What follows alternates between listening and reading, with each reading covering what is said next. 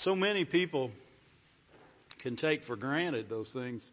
You know, when we have Brother Moore here in Sarasota, and you know, when he goes out on the road, those people are so excited. Oh my goodness! I mean, we've got to watch when he goes uh, overseas several times, and those people are happy, ear to ear smiles. Glory to God! Excited to get to the Word of God and and we're thankful that Brother Moore is able to do that and that we're able to be a part. Amen. Amen. Well, glory to God. We've been talking about prayer, and guess what? I didn't know I was going to do another one on prayer, but we're going to do prayer again. We're going to talk a little bit more about prayer. It's important. You know, it's important that we grab hold of God's idea, God, what God wanted when He put prayer in place.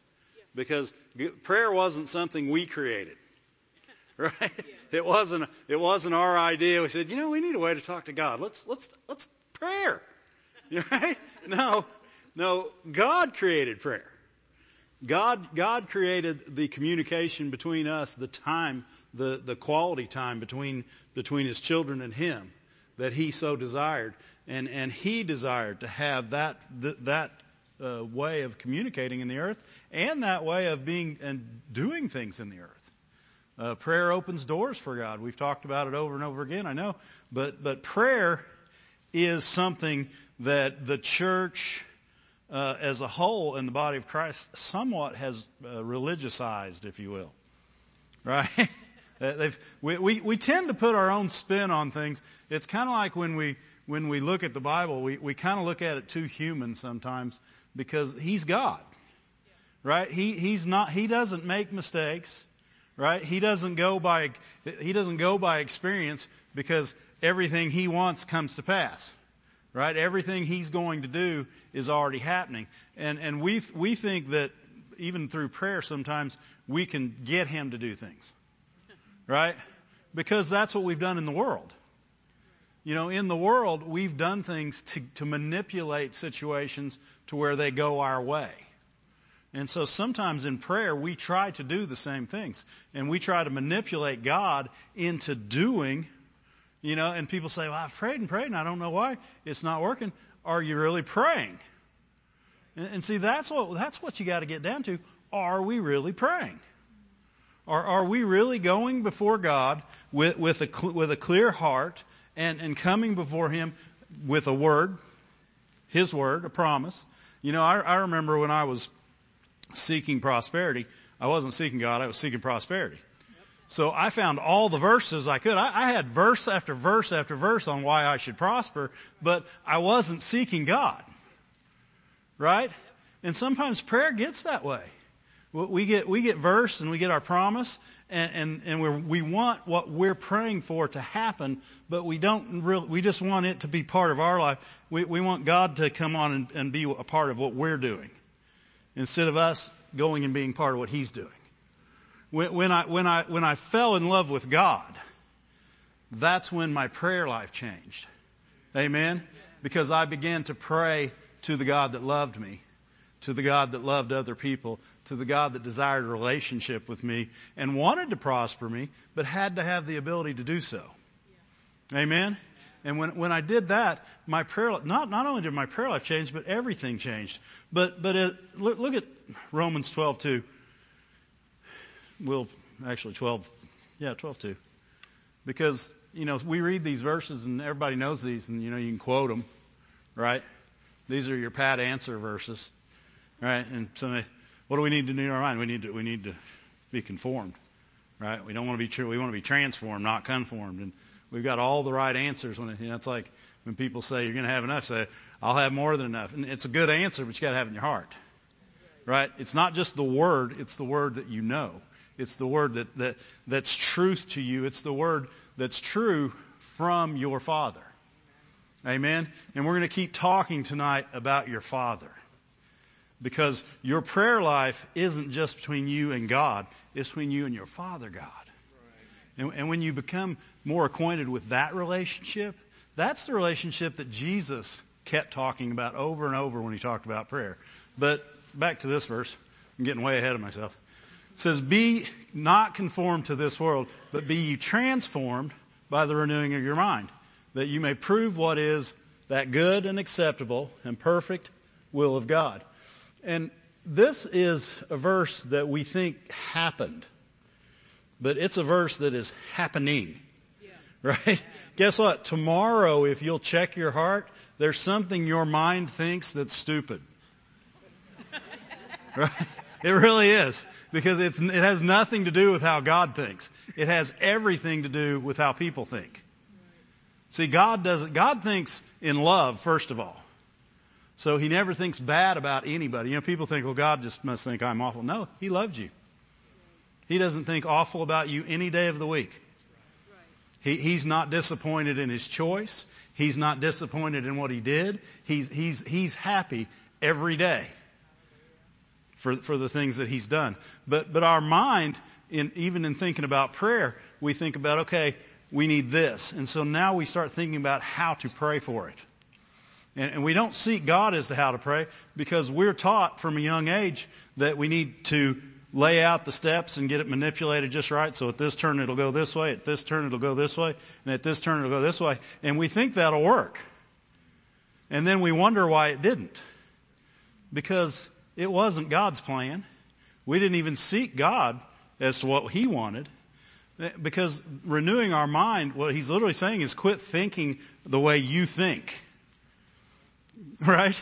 I mean, if you keep reading that chapter, uh, uh, he'll talk about, you know, not, not thinking like your flesh.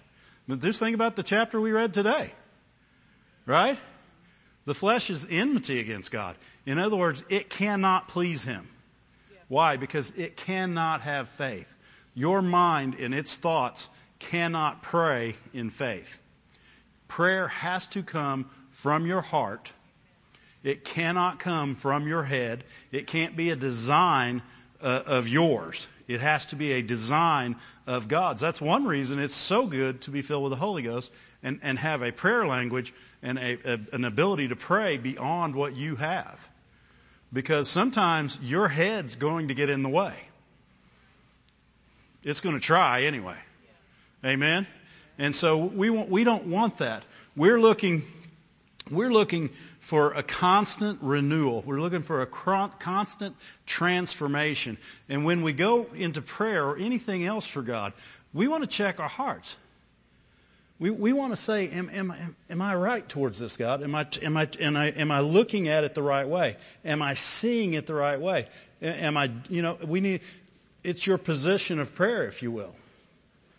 It, it's, you know, sometimes we're trying to get somewhere and we're completely on the wrong road to get there. Yeah. We do that in prayer. Yeah. We're trying, you know, we're trying to get to Harrison, and we're over on 160 over here. Yeah. Well, it's you're going to get there, but you're going to have to take a lot of turns before you do. Right. Right. Whereas if you started on 65, you get right there. Amen. And and so it's not that prayer doesn't work; it's that we're not always starting it from where it needs to start. Amen. In the first place, it starts with knowing God. You have to know the Father. Without knowing the character and qualities of God, your prayer life will never be efficient. Because religion has taught too many things about God that aren't true.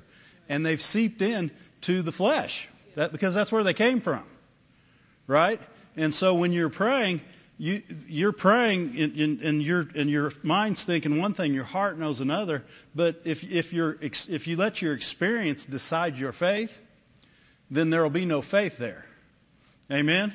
And, and so when, when we begin to pray, we first got to say, okay, do I know God? And, and I always use the God is good ruler. Right? For me, if it's not God is good, it's not right. It's real simple for me. God is good. And if anything I just said says different, then I was wrong.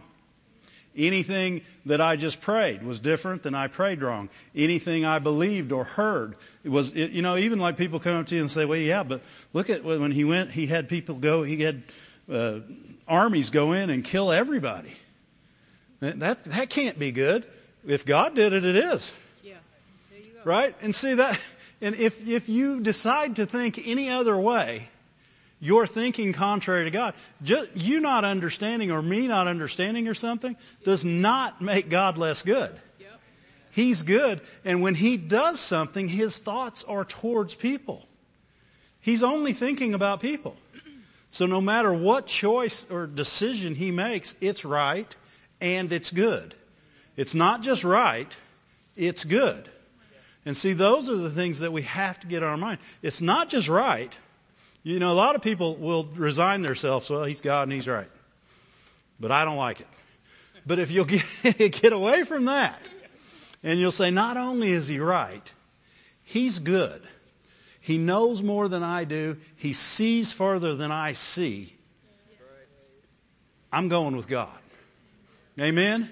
And, and, and if you'll stick with that ruler, uh, it's a perfect ruler because it's never wrong. You know, people, and, and you know what? One thing is, if you'll, if you'll stick with that, he'll always give you an answer. Without that, he can't answer you because you're not asking the right question. Right? So many people are saying, why God? Why didn't you do this? Why didn't you do that? You're asking him from a point of he's not good. He's got no answer to that. He's a good God. You have to ask him from the standpoint that he's good. Amen? You have to pray from that standpoint. You start praying to a good God. You're not just praying to a God. You're not just praying to the God Almighty. You're praying to the good God Almighty, the great God Almighty, the God that loves every person that ever touched this earth. Yeah. Ones that never served him, the ones that did serve him, he loved them all. Right? He loved them so much that he gave his son. You know why he loved them? He's their father. Right? They have to choose him, but he's a father. And they may never choose him, and he may never be their father but he desires to be their father. Amen. Amen. And he's a good one. Glory to God. Let's look at some of the things Jesus said about prayer, which will kind of get us into that next next thing we're looking at. Look at Matthew 6, verse 5. Isn't it good to know that he's good? Because it can tweak your your your dumb thinking right? And, and, and I mean, because I have it. I mean, uh, you know, I'll, I'll, think something, and God will say, "Why would you think that?" And, and, and I'll be reminded, God's good. And so, for me to think that is contrary to what He is, and, and, and it can't be true. Anything that says He's not good is not true. Jesus said in Matthew six five, "When you pray, don't be like the hypocrites." Now, when we read that verse, the first thing we think is, yeah, we don't want to be like those hypocrites. But the verse is written to every person that reads it. Right? How many have ever told somebody not to do something that they're doing? Right? Or to, you know what? In this realm, you could tell somebody not to do something knowing it's not good for them, but then get caught by your flesh doing the very same thing. Right? Well, by definition, that's a hypocrite. Right? So he, what he's saying is don't do this. So first place to check your heart. When I'm asking somebody or telling somebody one thing to do or sharing the word with them, check my heart. Am I doing this? Lord, am I, am I doing this right? Am, I, am I getting this? Right? You know, don't, we don't want to just read these verses and say, wow, yeah, I wouldn't want to be one of those hypocrites. Well, guess what? There's a good chance uh, better than good chance that every person in here has been, or recently even maybe, a hypocrite. Right? And he's just saying, I don't want you teaching one thing and doing another because it ain't right. Or teaching one thing, yeah, that's, did I say that right? Right. Or teaching one thing and then doing the same thing. No, I didn't say it right. Teaching one thing and doing the same thing you're teaching not to do. Amen? And so we check ourselves. Why? Because Jesus is saying He told you not to be like them. What, what, what does that tell you immediately? That there's a chance you could be. Right? There's a chance we could be. So don't be as the hypocrites are, for they love to pray, standing in the synagogues, on the corners of the streets, that they may be seen. Now, you know, a lot of people say, well, I don't necessarily need to be seen, but I want to be sure that people know I'm praying for them. People don't need to know you're praying for them. Unless God tells you to tell them you're praying for them. Right? So, you know, why, why, think, think about this. Why do you need to tell somebody you're praying for them? I mean, is there a really good reason? I mean, unless God tells you, I want you to tell them this, this, and this. The only other reason I could think of, and I've done it, told people I'm praying for them, and God actually kind of got on to me about it. He said, He said, why are you telling them? So that you can look spiritual. So many times. Right? I mean, there's really no other reason for me to say, oh, Tim, I've really been praying for you, bro. the other thing you're going to do is worry him. God, why is he praying for me? the truth of the matter, if he's praying for him, it's a good thing. It's giving him more and more opportunity to see and hear from God, not to not be blinded, you know, by the things of the devil and to, and to get through what he's getting through. Or he may not even ever notice what he was going to deal with because you were praying. Right? right. So you got to watch. Now God may say, tell them you're praying for them and give them a specific reason why I told you to pray for them. So there's there's different places for that. But, but it's not, again, everything we do, we want to check our hearts before we just do them. Right? right? Because the flesh likes stuff like this. They like to ha- it likes to have its name mentioned. Uh, somebody called the other day um, on a whole different deal, and they were asking uh, my brother actually about a donation, and they said, "Well, if you do, you know, we'll put put your name on there." and I thought, well, sure, that's what people want. They want their name on their donation, right? Is that is that what we, should we put, should start putting names on the seats of everybody that donated? But you know what? Your flesh likes that. How many things are named after somebody? Right. And why? Right? They they shouldn't even want their name on there if they actually did it for the right reason. Right? Move on, Dave. They love to be seen. And the problem with that is that's all they get out of that prayer. So what he's really talking about is they've devalued prayer to something that just makes you look spiritual. And, and so many times, if we pray from that realm, we'll, we'll bring it to a place where we're only doing it so we look spiritual. And we don't, that, that's not what prayer is about. Prayer, prayer done right is powerful. Why? Because it opens the door for the love and the power and the mercy and the grace of God to be ushered in. And, and it, it, it's amazing the things that have been accomplished. You're, you're sitting here tonight as a, as a trophy of God's grace because someone prayed. Every person here. Somebody prayed. No, nobody prayed for me. Somebody prayed for you. Right? I can guarantee you, we pray all the time for people to be saved. Right? If we pray on Wednesday night for the nation, did you know that the end result of praying for the nation is so that all men can be saved and come to the knowledge of the truth? Somebody prayed for you. We are all, we, every person is, is a, a byproduct of prayer. Every saved person, every person that's saved, and every person that will be saved. That's why we, we continue to pray for laborers into the path, for blindness to come off their eyes. Because why? We want them to see the truth of God's Word. Amen? And so we, we don't, we want our prayer to be valuable. So when we pray, we're not looking for glory for anything but God. Amen? The, the result of our prayer will glorify God because the end of our prayer will be Him doing something really great. Amen? And so, so we don't want to get into, and, and again, what you have to do is keep renewing your mind because your mind thinks like the flesh. And your mind thinks, ooh, name on a building. Wow. Tell them I prayed. Hey, you know what? I just heard they got healed. Let me tell them I prayed. Aren't you just glad they got healed? Because you didn't do anything. You right? You opened the door. That's a really good thing. What, what David say? Better to be a doorkeeper in the house of the Lord than dwell in the, dwell in the tents of the wicked forever. A prayer is a door opener. He opens doors wide. And, and, and he's, you know, I played football for a lot of years, so a prayer, a true prayer in, in this sense would be a lineman, an offensive lineman. Because without that offensive lineman, that team ain't scoring one point. With them, they're going to do great, but that offensive line's never going to get any credit. Right? And they're not looking for credit. They're, they're looking to win the game. Amen? And, and so the things we do as Christians, we're never looking for credit because that's your reward if you do it, and it doesn't do the person you're praying for any good. Or the situation you're praying for. It doesn't do any good.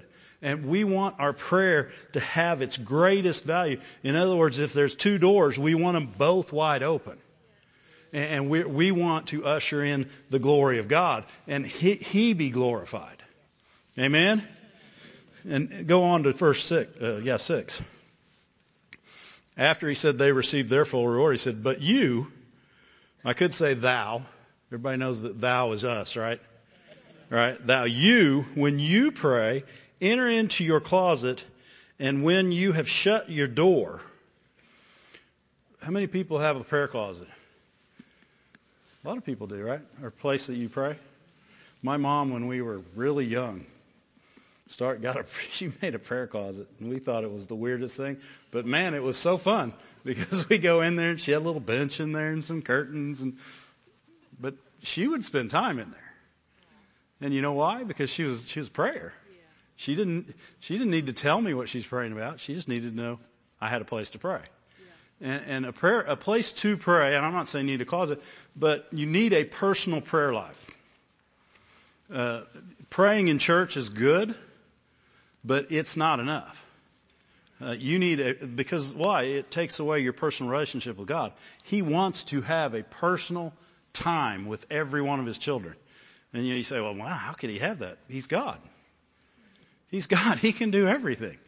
He could listen, he could listen to you, me, and a billion other people all at the same time and answer their questions right, not get one wrong. Pretty good, huh? He, he's a good God, and, and he, he's looking for good things for us. He says, when you go get, get, get in your closet and shut the door and pray to your Father. And see, that, that's what I like. He, he doesn't say just go in there. He says, go in, shut the door, and pray to your Father. He doesn't say pray to God. He doesn't say make big prayers. He doesn't say have all your verses lined out. He says get in there and spend time with your dad. Spend time with your father. You know, one of the greatest things he allowed me to be in this earth was a father. I'm thankful to this day that he allowed me to be a father. And the reason I'm thankful, I'm not saying it's for everybody, but for me, it was life changing. It was life changing because it allowed me to see a piece of his heart. Just a piece, but a piece of his heart. And everything I saw from that day on, I saw God differently. From the day that we became parents, I saw God differently. I've never seen him the same way since because every time I see him, I think about her. And I think about, okay, what would I do as a father?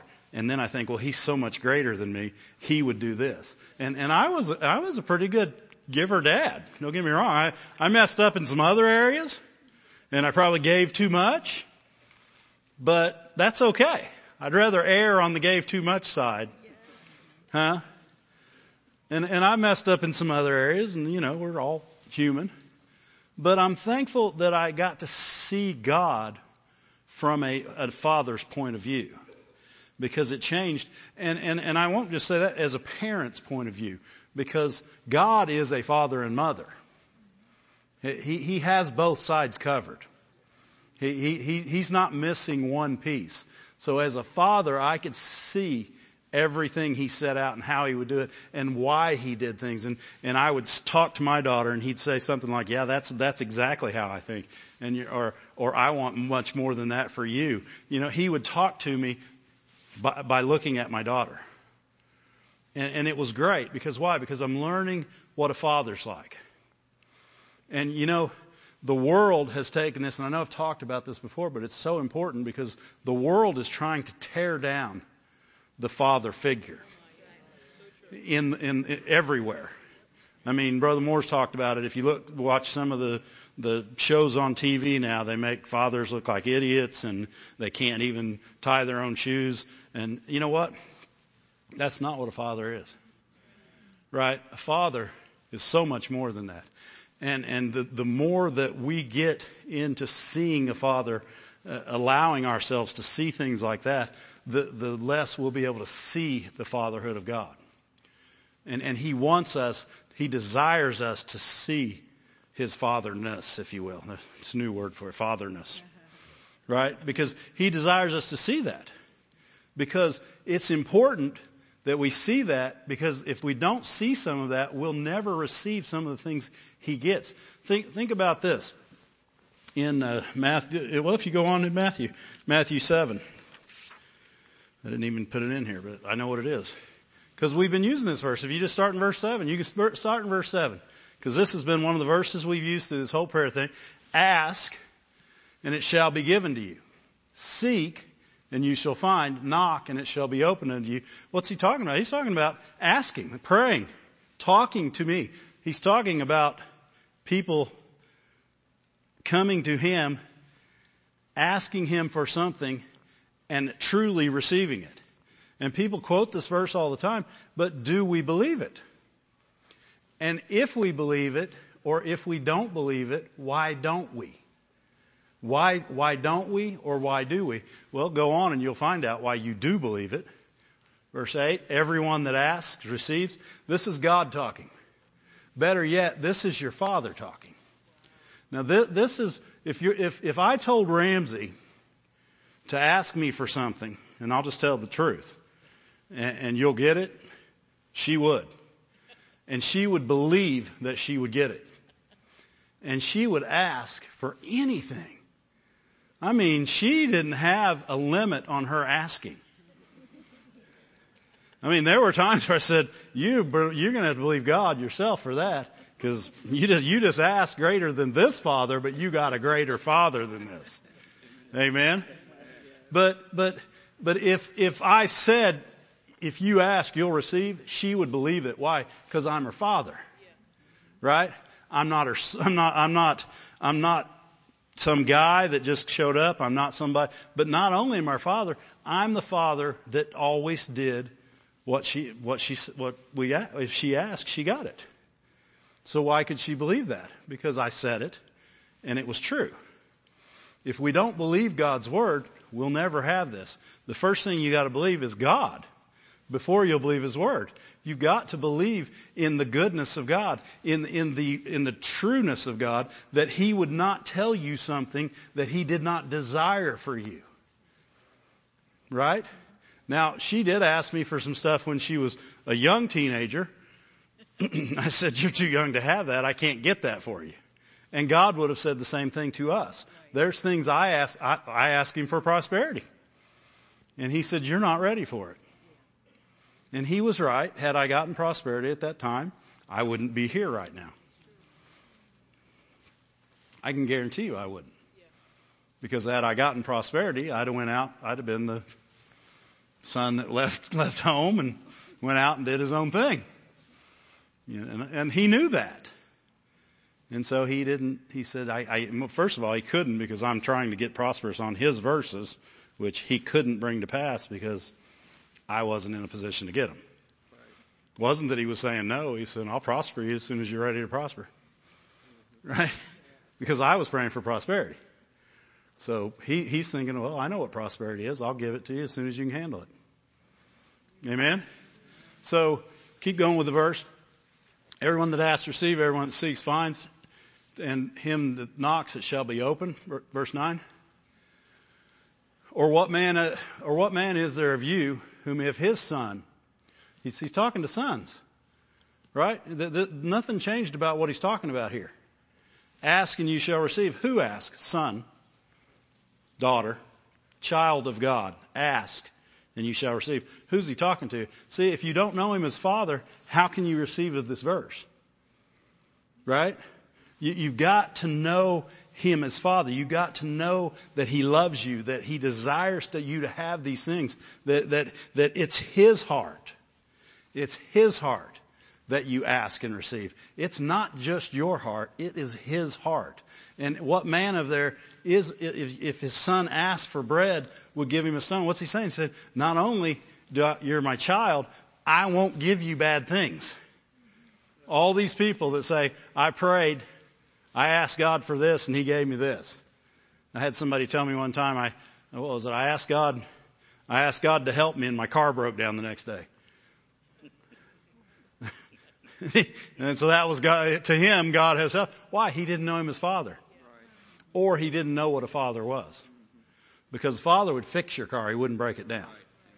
Right? My, my daughter would come home in the middle of the night and she'd have one little problem on her car and, and I'd be out in the, I'd be out in the cold night, flashlight, fixing it. Why? Because that's what dads do. Right? And people say, well, not my dad. But this is, this is your image.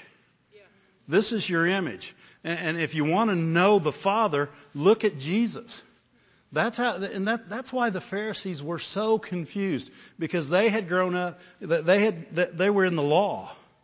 And they never saw the law for what it truly was. They only saw it as a book of rules. They didn't see it as salvation, which it truly was to them at that time. It was as close as they could get. It was as close as they could get. But what they saw was, if you do this, this, the, if you don't do this, this bad thing's going to happen to you. And what God was saying is, I don't make the bad thing happen. It was already there. So if you don't do what I'm asking, the bad thing's coming. It's already there. It's kind of like people that blame the policeman for getting a speeding ticket. Right? Who was speeding? Right? And, and the policeman's not even the one that put the law in place. Right? God doesn't do bad things. He only does good things. And unless we know Him as a Father, ask and you shall receive doesn't exist. Is if you don't know the love of God, you can't receive from Him because it's who He is. It is the very essence of God. So if we don't know that He's always good, He's always on your side, He's always looking for your success. If if he doesn't get something to you in your time frame, he was helping you. Amen? And, you know, people say, yeah, but I just want to believe that nothing bad ever happens. he, he, I, I'd like to, my daughter to, to come to me and say, Dad, just can you just make sure nothing bad ever happens to me? And I'd have to say, no. And you know that God would say the same thing? He said, I can't make sure that nothing bad ever happens, but I can make sure you come through it. Right? I can't tell you there won't be fire, but I can tell you you can walk through it without being burned. I can't tell you there won't be a flood, but I can tell you I'll get you through it. Amen? That's what a good father does. A good father doesn't say, I can protect you from anything that, uh, uh from, uh, not protect you. He, said, he doesn't say, I'll, I'll just keep those things away from you. He says, I'll make sure you get through those things. Amen? And, and that's what that's what we're looking to. We're looking to a God that loves us. He's our Father, and that's what Jesus wanted us to see. He said, "When you pray, I want you to pray to your Father." You know, there, I wish there would have been a comma right there, so he would have stopped right there and said, "I want you to pray to your Father," because what he's literally saying is the relationship that you have needs to be a child to a parent relationship. And, and you need the realization that because of that relationship, there is nothing you can't have. Amen? And, because he goes on and tells you that, that's why I read on the end of the verse. He said, what man of you, if his son, if his son, what's he saying? And you are my son. So if you ask me, how much more, how much more would he do? Why, he's a good father. He's a good parent. Amen? He's got you covered. If you had a bad parent, I'm sorry, but he's nothing like God. If you had me for a parent, I'm still sorry. I was nothing like God. I can't compare. I do some God things, and I'm getting better, but I'm a child of the light. I'm not the light. Amen? The Father of lights, He's my Father. which makes me a light. Amen. But but but I'm but I'm the child of the light, and and He is the light. If if I can do something great, He can do something greater, and through me He can do greater works. But I'm doing it to His glory. It's not. It, even Jesus said it. I don't do anything of myself, and and I don't do anything to glorify. Jesus didn't do one thing. Everything He did was to glorify the Father. Amen. And, and that's what that that's what our prayer should be. Our prayer should be something that we don't want any credit for, right? And we'll take all the time necessary to make it happen, but we want the Father glorified in the end. If healing happened, we don't need to say, "Well, we prayed." Right? well, you, did you know God could have done it if you wouldn't have prayed? Right? But He chose you to pray and got you got to be a part of what God was doing in the earth. Amen. Why? Because God, because the Father takes His kids and shows them how He does things. Amen. And and that's a good thing. Glory to God. Thank you, Lord. Where were we?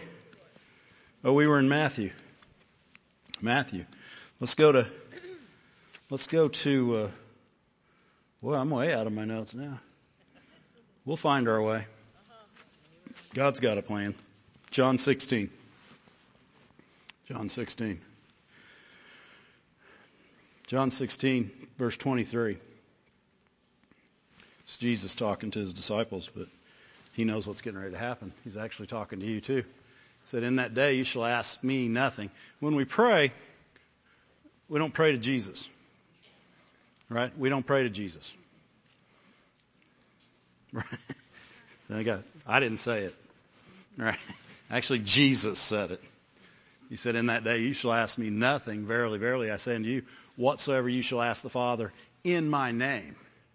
And and, and you know, in my name has be, has has gotten to be the end of a prayer instead of what it truly is. It's powerful. Right? Remember when the centurion sent his people to tell Jesus to, to get Jesus to come here. He said, I don't need, he, and it wasn't the centurion there, it was his people. And he said, I don't need you to come to my house. You know, I just need you to send your word. What's he saying?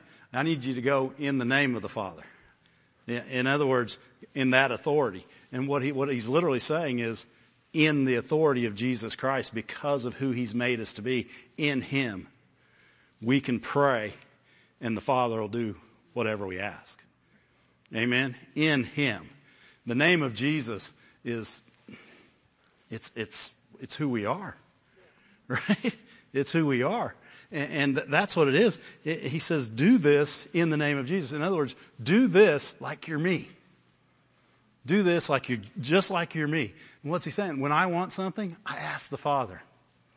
And he does it for me. You ask the Father in my name, and he'll do the same thing for you. Glory to God. That's a good, that's a cool deal right there. Huh? I mean, Jesus, do you think there was ever a prayer that Jesus didn't get answered? No. I can give you the answer to that. No. The prayer that he prayed in John 17 is still getting answered to this day. Amen? It's still getting answered to this day. Jesus didn't have a prayer that didn't get answered. Why? Because he was always praying to the Father. He was, he was always asking the Father. He was always going to his Father and, and doing only what the Father asked. He was only asking things that he knew were his will. Right? Jesus is our hero. He's our hero. Amen? But he says in that day, what's he saying? You'll ask the Father in my name. What's he saying? It's, he's your Father now. This is you. You go to the Father. You go straight to the Father. Glory to God. That's a big deal. They couldn't do that before. Remember what kind of priest they had? Flawed. Flawed priest. We have a priest. What's it say in Hebrews? We have a priest that has been tempted in every way, yet without sin. Never sinned. That's our priest. That's our high priest. That's our go-between in the name of Jesus. That, that's where we go between and we get to the Father. And at the end of that, what's it say? So come boldly. Right? Come boldly before the. Why can you come boldly? Because we have a priest forever sitting in that position. Forever. And why, what can we do now? We can go straight to the Father. Why? Because we're children because of Jesus. Because of what Jesus did, I'm a child of God. To everyone who would believe, He gave the right to become the son of, sons of God. Amen? What, what, what a great thing for us to be. And as we know that, our prayer life becomes so much greater. Why? Because we boldly ask. We don't say, mm, I'm a nobody, and God, I don't know what you do in these situations, but could you put, would you please maybe if you got the time? Yeah. Right? And, and then we might even add a little manipulation. You know, I'm really hurting. I, I think, I think you know I'm really hurting. So if you just, just heal me, Lord, because I'm hurting. That's not why he healed you because he loved you. He healed you before you were hurting. He knew what you were going to have need of before you asked. So he went ahead and put provision in place for your healing, for everything we would ever need. Why? He's a good father. Right? That's what good fathers do, that, right? Good fathers leave an inheritance to their children's children. God left an inheritance to his children's children's children's children's children, children, children, children, etc. Amen? Why? He's a good father. Amen? He's a good father. That's what he does. Look at uh, John 3 1. 1 John 3 1. He's not only a good father, good fathers want their kids to be full of the good things they have. You know, and, you know, I wanted Ramsey to do the good things I did. Uh, unfortunately, she still does a few of the things that weren't so good, like she really likes Little Debbie's you know, which probably wasn't the greatest thing I ever taught her, but we enjoy them together, right? But she serves God, which is the greatest thing that could ever happen. And, you know, in this verse says, Behold, what manner of love.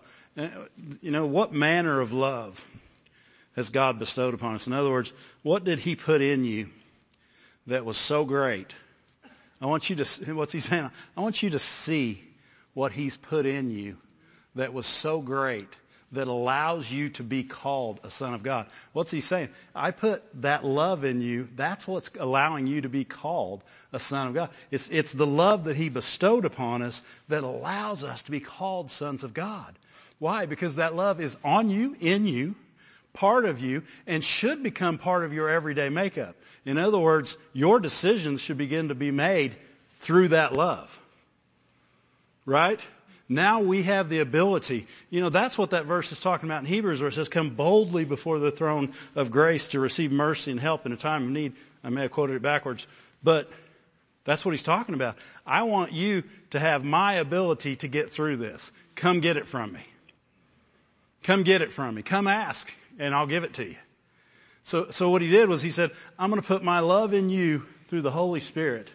It's going to be shed abroad in your heart, and it gives you every ability that I have to do what I would do. Same thing Jesus had. Right? Jesus was full of the Holy Spirit. What do you think the Holy Spirit did? If it, if it shed love abroad in your heart, it shed love abroad in his heart. He operated through that love every day and never missed it. Why? Because he never didn't operate through that love. Is that a good sentence? Never didn't operate. Yeah. I like it. English teachers might not, but I like it. Amen. And if we never don't operate in that love, right, then we'll never miss it. If we'll operate as the light, as the child of light that we are, then we'll always be light in the situation we're in. We'll always pray for the right things. Why? Because you're thinking as a child of light. You're thinking as a child of God. But why are you thinking that way? Because you've received Him as Father. So many people receive the Savior. They receive God. And, and, but, you know, it's like Brother Moore was teaching. The, the demons know there's a God. They don't know Him as Father, and they never will. The difference between us and every other creation, we know Him as Father. We have an intimate, personal relationship or the opportunity to that no one else can have. And we can take His qualities. Why? Because we're heirs, right? And, and we have the very quality, we have the very heart of God born again in us. And, if, if we will use that, those qualities, we will succeed in everything that we put our hand to. We will, our prayers will always be, be focused on the right thing and they'll be prosperous prayers. They will prosper in the things that they're doing. They won't be, you know, there's too much of, I prayed and it didn't. Right? And if God never misses it, then it didn't is on my, my part, right? So, cause God's not, He's looking to answer prayers. But, but we've gotten to the point where people are defiant. I prayed and God didn't. If you're going to be like that, God ain't ever gonna. Because what? Not because he's mad at you. He can't. You take yourself out of the position of hearing from love and receiving from love and doing in love and, and, and having faith. You just cut your faith off. No confidence. That's why the enemy doesn't want you to know him as Father, because when you know him as Father, you're confident in what he says. Your faith now jumps to a whole new level. I remember when Brother Moore gave us that word from God with Kim, my confidence level was so high, I never doubted from that moment, that moment forward. Why? Because my faith now had a word and now my confidence was high. And what's, what confidence is assurance. It's something you can hang on to at all points. And when you have that confidence in your Father, right? I, I remember when I was young, uh, my parents left me at school. They forgot me. Right? You guys have, lots of people have had that happen, right? I mean, it's not hard. Right? You got other stuff going on.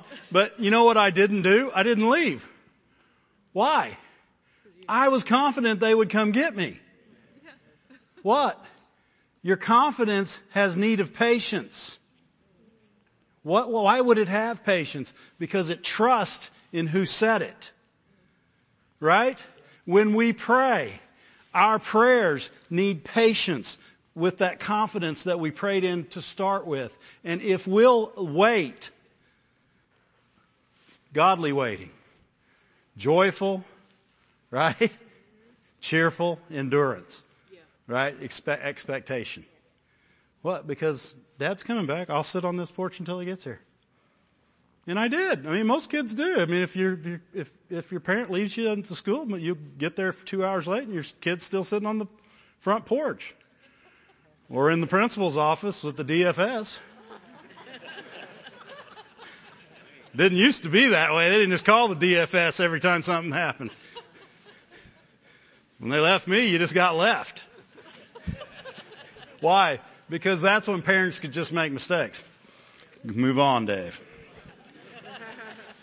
Move on, Dave. 1 John 5:14.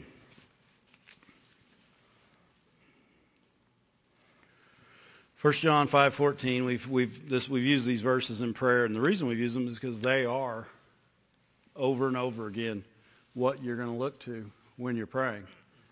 And if you look to this and this is the confidence. And so what what's the devil going to try and mess with first? If confidence is what starts your prayer. He's going to try and mess with your confidence. Right? And because if, if you quit, what happens is you become unconfident. That, that's what that's what causes you to quit. It's not that you're just tired; you're no longer confident in what was said. And so, if you're confident in what was said, and you'll be patient, Hebrews 10 says you will receive the promise. Amen. And so, this is the confidence that we have. What in Him? in Christ, in God. This is the confidence you have in your Father. Right? If you have this confidence in your Father, you ask anything according to his will. Well, first of all, he's your father, so you know his will. You know, my daughter asked me things that she knew wasn't my will. She knew she wasn't going to get them. Right? Most of the time. Shouldn't say there's a couple things I got her. Shouldn't have. Sometimes you just get out there and you just start doing stuff.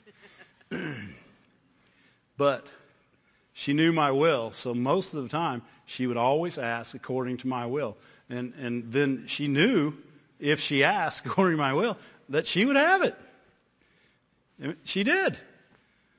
And I'm not saying I did other things right, but as far as the giving goes, that little girl didn't lack nothing. if she says she did, she's lying.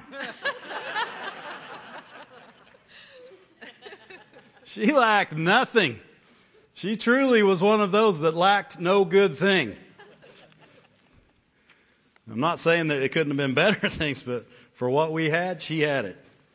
If I had to spend it and it was going to be mine, it was going to be hers. That's what God does. That's what fathers do. Amen. And this is the confidence that we have in Him. If we ask anything according to His will, we can have confidence that He hears us. Why? Because He's our Father. Not just because we ask according to His will. You ask according to His will because He's your Father. You know Him. He hears us because He's your Father. Knowing God is going to be the, one of the most important things in our prayer life. A, a public prayer life is great, but a personal prayer life, a personal time with God where you know Him, you get to know Him.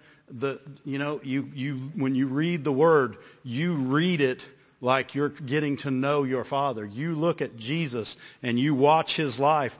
And if somebody says, well, God doesn't heal everybody, you look at the Word and you say, well, that doesn't fit the Word. You can believe one or the other. The Word is what you go with. Amen? Not somebody's goofy experience. Because God heals everybody. The question, you know, some, somebody had asked me one time why why God, and this was the wrong question, but I'm going to say it this way anyway. Why didn't God just heal Kim? It was the wrong question. Why? He did heal Kim.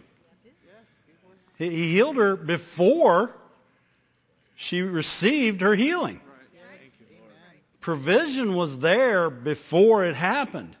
The, the, that's where we get into wrong thinking. We ask questions that don't have anything to do with how God could answer you because He can't answer that question. Why? Because He supplied healing 2,000 and some years ago through the, through the stripes on Jesus' back. It's not whether or not He's going to decide whether to heal this person or that person. He heals every person. And people say, well, I just can't believe it. And I understand that if you just can't believe that. But that won't be something you get. Because the further we get into that, we will refuse to believe even our own experiences. Because you can't, your experiences don't, don't define God. Right? If that's true, He doesn't save everybody. If he doesn't heal everybody, he doesn't save everybody because the same work accomplished both. And we can try to dice and slice up the word all we want, but all we're getting is nothing.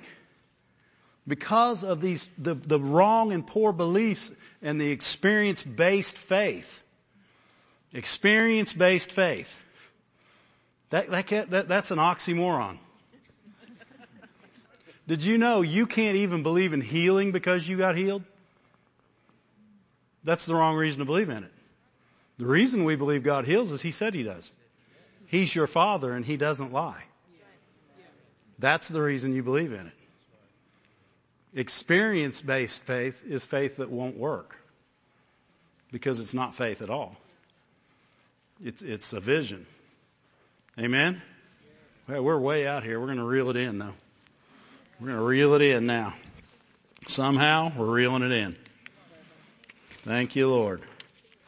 Where are we reeling it in? Go to James 1. 117.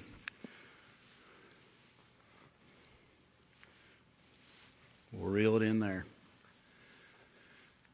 Every good gift and every perfect gift. This, if you, you believe this, you can pray.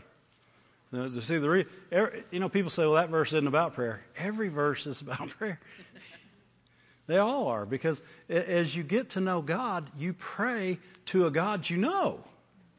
You pray to a father who loves you. You pray, if I'm praying for Kevin, I'm praying for a, for a child of God whom he loves, whom I love the same way he loves. And I'm praying out of that love and I'm praying out of that, that need, if you will. And I'm believing God for his provision for that situation. And in doing so, I am counting and trusting in the Father of lights. Because why? Because every good gift. And every perfect gift is from above and comes down from the Father of lights. Why is he the Father of lights? Because we're light. And he's our Father. Yeah. Right? That's why he's the Father. He's not just the Father of the stars and the moon. He's the Father of you, whom are salt and light, as Kevin reminded us of earlier. Right? So every good and perfect gift comes down from your Father. Not just a Father. And see, that's what we want to get to. It's not just a Father. It's your Father. It's the one you can run to when you scratched your knee, when you fell off your bike, when you didn't do it right, when you needed help with your homework. When everything you ever needed, you can go to the good and perfect giver. The good and perfect giver never changes. That's why he's the best father of all. He's the same every time you ask, every time you go to him. He never comes to you and says, Oh, you, you stumped me. Right? Oh, I just can't help you here. Can't help you today. No. He's got the right answer, the same answer every time, and it's a good answer. It doesn't say every good and perfect gift is from above, and then he uses some of them from below to teach you sometimes. He doesn't use the devil. He doesn't work with the devil. He doesn't like the devil if you don't know that. Right? And he certainly, a good father, is not going to hurt their kids to teach them something. Right? He's not, he's not going to come up and, and say, "Come here, it's time to learn learn the stove's hot. Turn it on." Boom! Stick his hand in the stove. No, but he's being accused of it every day. Every day. He, he was teaching me that the stove was hot by burning my hand. God doesn't do that. He tells you don't do that. He says it's hot. Don't go there. And you know what? If you do burn your hand, He'll heal your hand. Right? Why? Because he's merciful. He's kind to the unthankful. And he's good. He's the good and perfect giver. And he's the Father of lights. And every good and perfect gift comes down from him. Every good thing that anybody's ever received in this earth, whether they thought they got it at the hospital, whether they thought they got it at the bank, doesn't matter where they thought they got it, if it was good and it was perfect, it was your God. It was your Father. And that's the plan He has for all of us. And what we've got to do is renew our mind. Begin reading the Bible. I always say read the book of John because you can see the love of the Father in it. People always say, what book should I read first? John. Why? Because he knew God loved him. He, he's the only one that lived to be 120. Lived out his full days. The only one. Why? He knew God loved him. You can't kill somebody like that. They just got to leave. That's right. You can't. You can't do anything with somebody that knows God loves them. Right? Because the devil can't talk you out of your confidence. You will not cast your confidence away from a God that loves you. You will cast your confidence away from a God that might love you. Amen?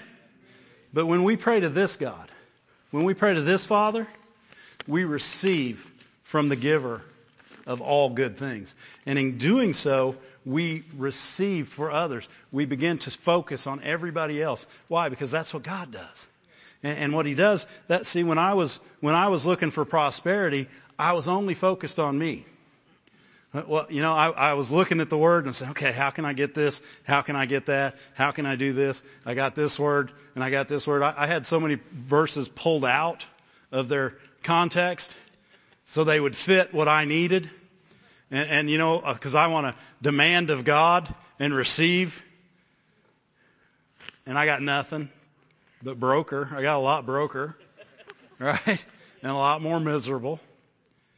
And then one day, I figured out that this God I'd been studying and looking for and looking at was a good and loving Father. And when I found that God, I quit looking for prosperity. I started looking for God. Right?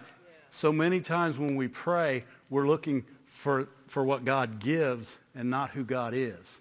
When we begin to pray to our Father because of who He is, why? He's good. He does good things. He gives good answers. He does everything well. Right? Then when we begin to pray to that Father, we'll receive from that Father. We'll receive the answers that He truly already gave through Jesus Christ. And we'll have the things that He has for us. But we have to get rid of our, our poor thinking that we've had not only about fathers but about God. And we got to get rid of, we, we've got to be focused on the devil's trying to get something else in your head. He, he wants experience. He wants uh, a bad father. He wants, uh, you know, he, he's going to put this stuff in the world with the TVs and the things like that.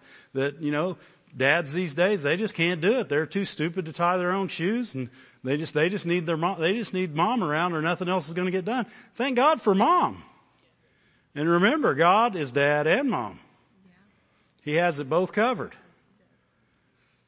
But until we learn who God is, and as, let me rephrase that, as we learn who God is, our prayer life is going to come up and up and up and up. Why? Because we're always going to be looking to the Father of lights for our answer. We're always going to be looking to the good and perfect giver. And as the good and perfect giver gives answers, we'll get the answers that he desired. Amen? Stand up with me. Thank you, Lord. Thank you, Lord. Thank you, Father. Thank you, Lord. And you know, it goes along with these prayers that we've been praying every week over the church because these are the things that we desire in this church and for the body of Christ as a whole. We're not just praying for Faith Life Church as we pray these prayers. We're praying for the body of Christ because that's what Paul was doing. You think that these are just written so that we'd have them tonight? The Ephesians and Colossians, the prayers that he prayed, those are written for all the church. And, and as we learn them together from the Father of lights, then, then we, we go to another level because we now begin to pray in unity. We begin to pray in harmony, in one accord. Why? Because we begin to know the Father. We begin to know the goodness of God. We refuse to believe. I, I was teaching Bible studies before I came here, and Rick was teaching with me, and people started coming that didn't believe God was good. Why? Because they wanted to believe God was good. Everybody wants to believe God's good. And you can teach people like that really easy. Our Bible studies grew really fast. Because why? Because no matter what they said, God was good. If we didn't understand it, we, would say, you know, I don't understand what you're showing me right here, but I know God's good. And the next week, we'd have an answer. Why? Because we were looking at it for God's good. He give us answers to that question. And that's the question that the body of Christ, the church, has over and over again in their heart and in their mind. They've let it slip in there too many times. Is God really good? The Word says He is, but, but experience and religion has tried to teach something different. Even in the Word of Faith circles, you get people that say, I've been praying and praying and God's not. You're, you're saying God's not good. You don't know it. You're not trying to, but you're literally saying God's not good. You're, you're literally saying, I've been asking my Father for, for a fish and He keeps giving me a stone. And He just told us He would never do that. God doesn't give stones. He gives good gifts to all of His children. Amen? The key to that is know you're His child and let Him be your Father. Amen? Bow your heads with me. Thank you, Lord. Thank you, Lord. Pray this with me. Father God, I thank you for being my Father. I receive you tonight as the Father of lights, my Father, a good God who does good things. I ask you, show me where I've allowed things to block my vision of your goodness, of your truth. Help me to see you as you truly are through your heart, through your love. Help me to always look at you through Jesus, through the scriptures, and through the truth, knowing that you do nothing but good all the days of our lives. And we receive you as our Father, the perfect and good giver. Pray these with me. Father, we ask you that you would give unto us the body of Christ in this church and in churches all over the world the spirit of wisdom and revelation in the knowledge of you, that the eyes of our heart would be enlightened, that we may know what is the hope of your calling, what is the riches of your glory, of your inheritance in the saints, and what is the exceeding greatness of your power to usward who believe, according to the working of your mighty power, which you wrought in Christ, when you raised him from the dead and set him at your own right hand in heavenly places.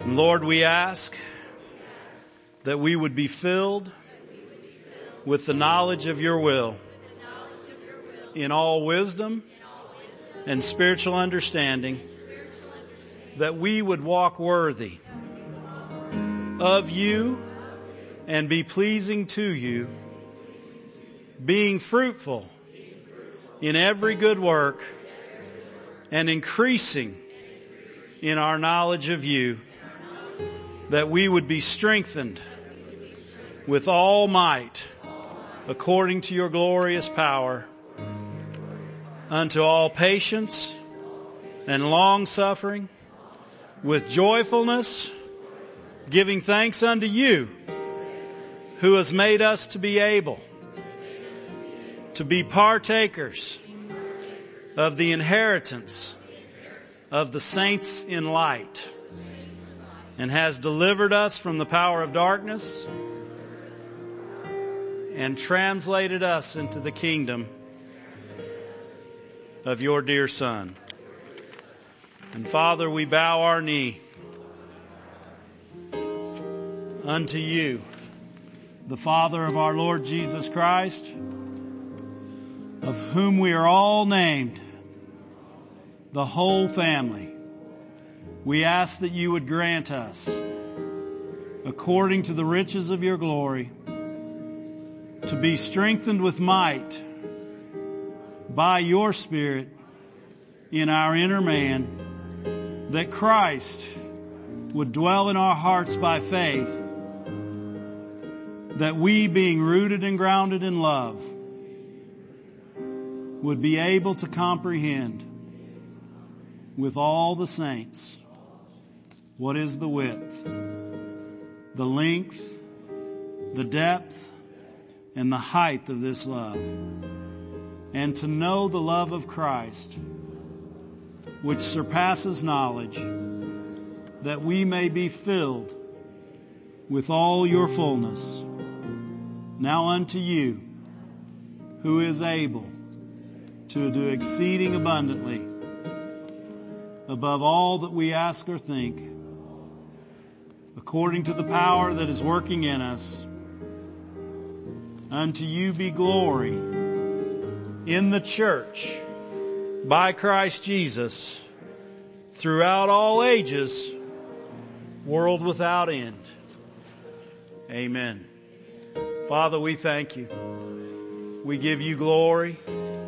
We ask that you help us to glorify you, that our lives would be a witness, would be a light, and would bear much fruit as we walk through this world, that your goodness and your mercy would follow us everywhere we go, and that your goodness, that your light would be a witness to every person that we come in contact with, that we would be different than others, that we would be what they need at that moment.